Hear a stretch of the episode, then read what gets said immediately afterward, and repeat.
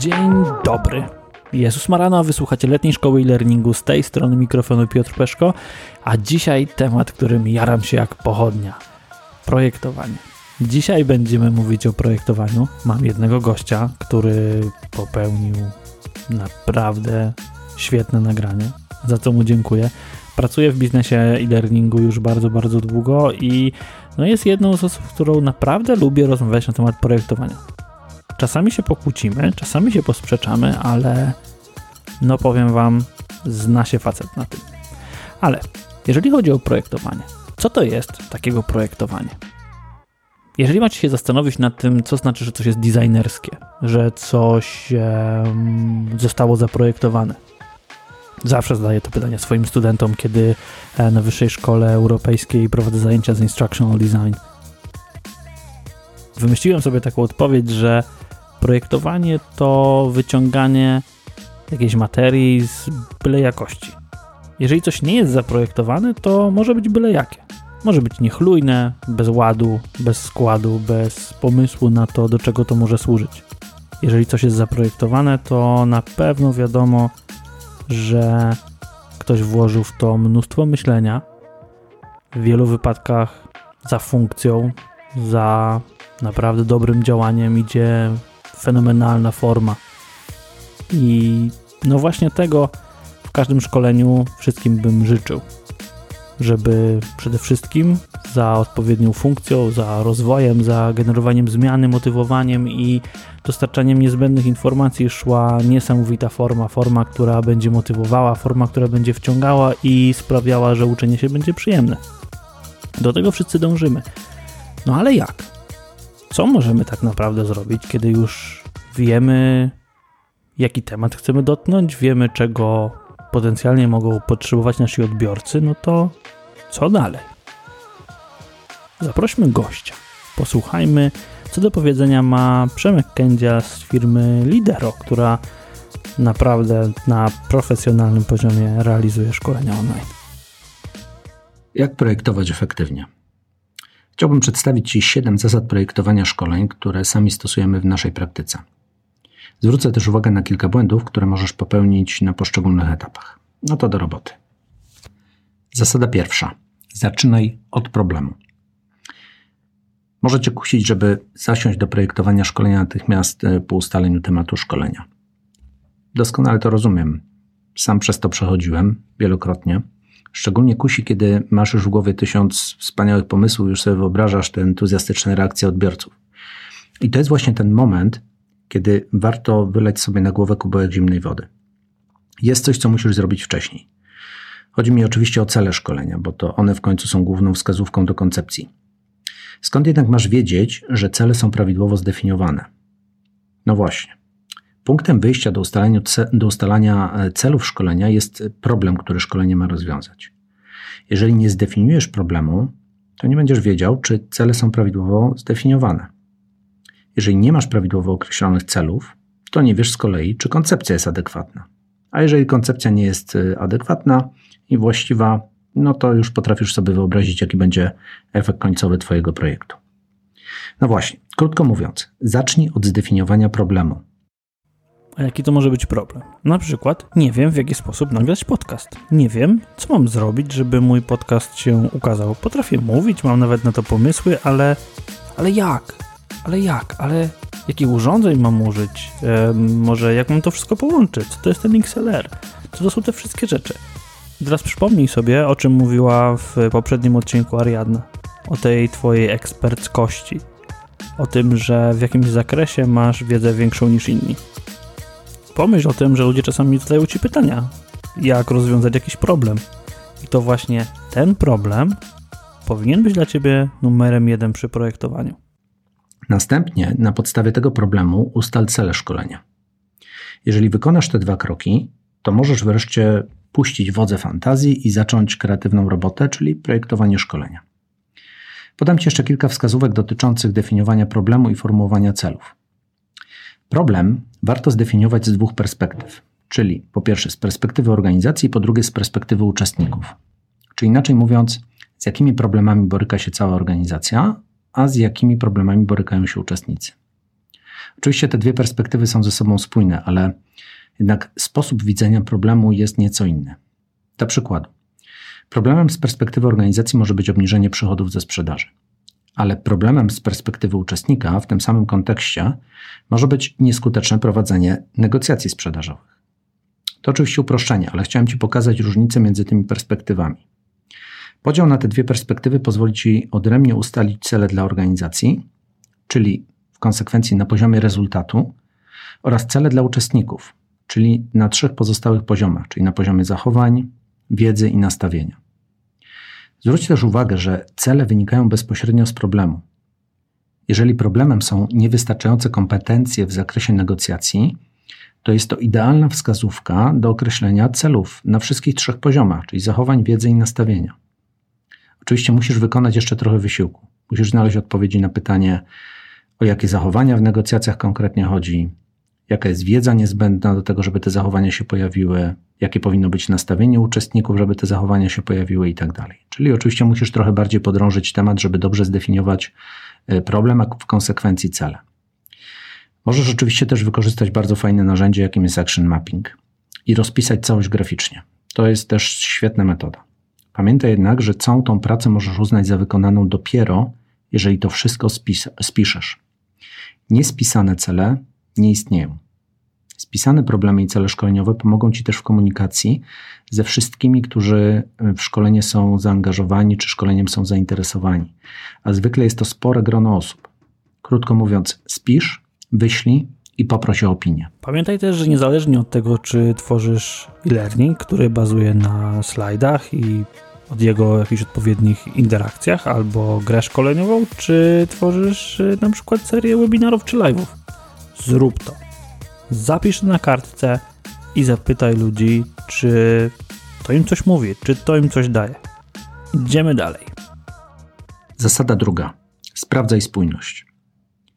Jeżeli pracujesz już nad koncepcją szkolenia, albo może jesteś już dalej, tworzysz na przykład strukturę, czy grafikę, czy projektujesz ćwiczenia, to zatrzymaj się co jakiś czas i sprawdź, czy działasz spójnie z założeniami do szkolenia. Czyli inaczej mówiąc, zgodnie z celami i z problemem, który wcześniej zdefiniowałeś. Na każdym etapie bardzo łatwo jest popłynąć, szczególnie jeżeli jesteś zafascynowany swoim pomysłem na szkolenie. Dlatego zatrzymuj się i sprawdzaj. Na przykład wpadasz, załóżmy, na skądinąd genialny pomysł na ćwiczenie, które chcesz wykorzystać w szkoleniu. Ćwiczenia i wyzwania, które stawiasz przed uczestnikiem, powinny trafić w serce celów szkolenia, w szczególności w cele na poziomie zachowań. Dlatego zastanów się trzy razy, czy dany rodzaj ćwiczenia, które właśnie wymyśliłeś, czy wyzwania, będzie faktycznie pozwalał najlepiej ćwiczyć zachowania, które zdefiniowałeś sobie w celach. Jeżeli nie, to choćby to było najciekawsze graficznie czy metodycznie ćwiczenie, lepiej poszukać czegoś, co jest bardziej adekwatne do celów. Przypomnijcie sobie teraz odcinek numer dziesięć. Wiem, że to było trochę dawno, ale jeden odcinek do tyłu to myślę, że dacie radę. Tam Rahim mówił o tym w live'ie, który podlinkowałem, że oprócz tego, że będą tam materiały wideo, to będą ćwiczenia, że będzie grupa, w której będziecie się, albo uczestnicy tego szkolenia będą się dzielić swoimi doświadczeniami. To jest bardzo ważne. Tak samo jest na przykład w Masterclass. W Masterclass to nie wideo jest bardzo rozwojowe, chociaż jest super jakości. Jestem przekonany, że uczestnicy szkoleń doceniają bardziej adekwatność niż formę. Zasada trzecia. Adekwatność. Adekwatność jest ważniejsza niż forma. Taka jest nasza obserwacja. Uczestnicy oczekują, że szkolenie rozwiąże ich problem i że, będzie, że będą mogli zastosować wiedzę tu i teraz, czyli bezpośrednio po szkoleniu. Dlatego szkolenie musi być adekwatne. No to zastanówmy się przez chwilę, o jaką adekwatność tutaj chodzi. Podzieliłem tą adekwatność na trzy poziomy. Pierwszy poziom adekwatności to zakres materiału. Krótko mówiąc, odrzuć wszystko, co nie jest adekwatne do celów na poziomie wiedzy. Mówię serio, wszystko. Jeżeli jednak nie możesz się powstrzymać, albo z jakichś powodów musisz to zrobić, na przykład w wyniku presji kierownictwa, to przenieś materiał, który nie jest niezbędny, na przykład do załączników. W każdym razie nie trzymaj go w głównej ścieżce szkoleniowej, bo uczestnicy natychmiast poczują, że to nie jest szkolenie dla nich. Możesz w ten sposób nawet podważyć zaufanie do adekwatności całego materiału. Drugi poziom adekwatności to adekwatność graficzna. Wykorzystuj grafikę, żeby podkreślić związek szkolenia z tym, co uczestnicy robią na co dzień. W zakresie szkolenia oczywiście. Możesz oczywiście powiedzieć, że to jest nudne, jeżeli na przykład szkolenie z negocjacji zilustrujesz scenkami w salce konferencyjnej. Ale z drugiej strony, jeżeli twoja metafora będzie za bardzo odjechana, na przykład, nie wiem, umieścisz akcję w pubie na Dzikim Zachodzie, to uczestnicy nie będą czuli, że w szkoleniu jest mowa właśnie o nich. No i trzeci poziom adekwatności to adekwatność ćwiczeń, czy wyzwań, które stawiasz przed uczestnikami. Pilnuj tego, aby były jak najbardziej zbliżone do wyzwań, przed którymi ci uczestnicy stoją w rzeczywistości, swojej pracy na co dzień. A teraz mikrozadanie dla wszystkich tych, którzy chcą kursy online robić naprawdę dobrze. Przewincie co najmniej o dwadzieścia sekund wstecz. Posłuchajcie o adekwatności jeszcze raz. Nie zasłaniajcie się błyskomiotami, nie róbcie jakichś ultra, turbo efektów wow. Pomyślcie o maksymalnej adekwatności, o maksymalnej aplikowalności w rzeczywistości u waszych odbiorców tego, czego ich uczycie.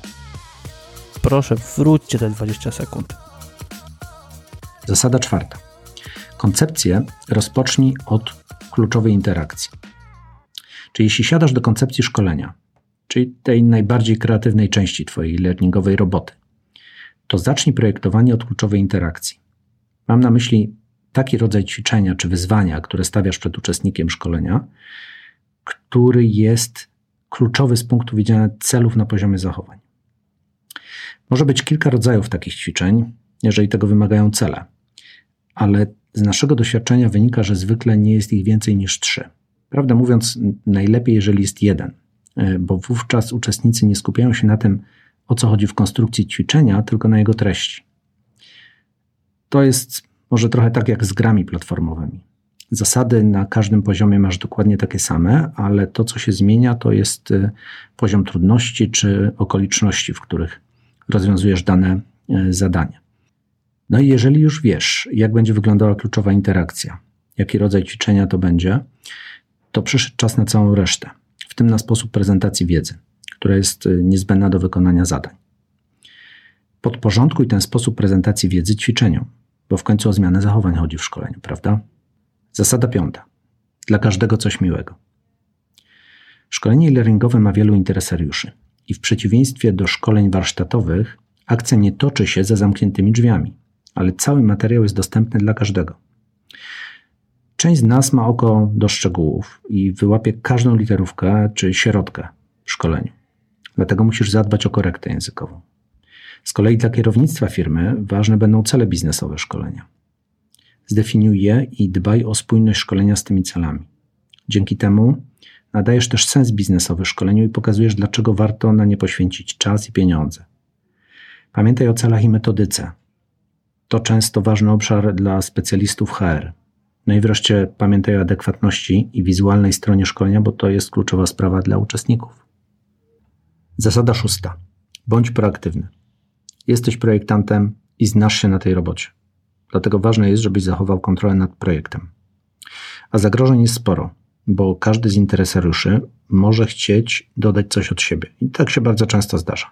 Może to być dodatkowy zakres tematyczny, propozycja zmian w grafice itp. I nic w tym złego.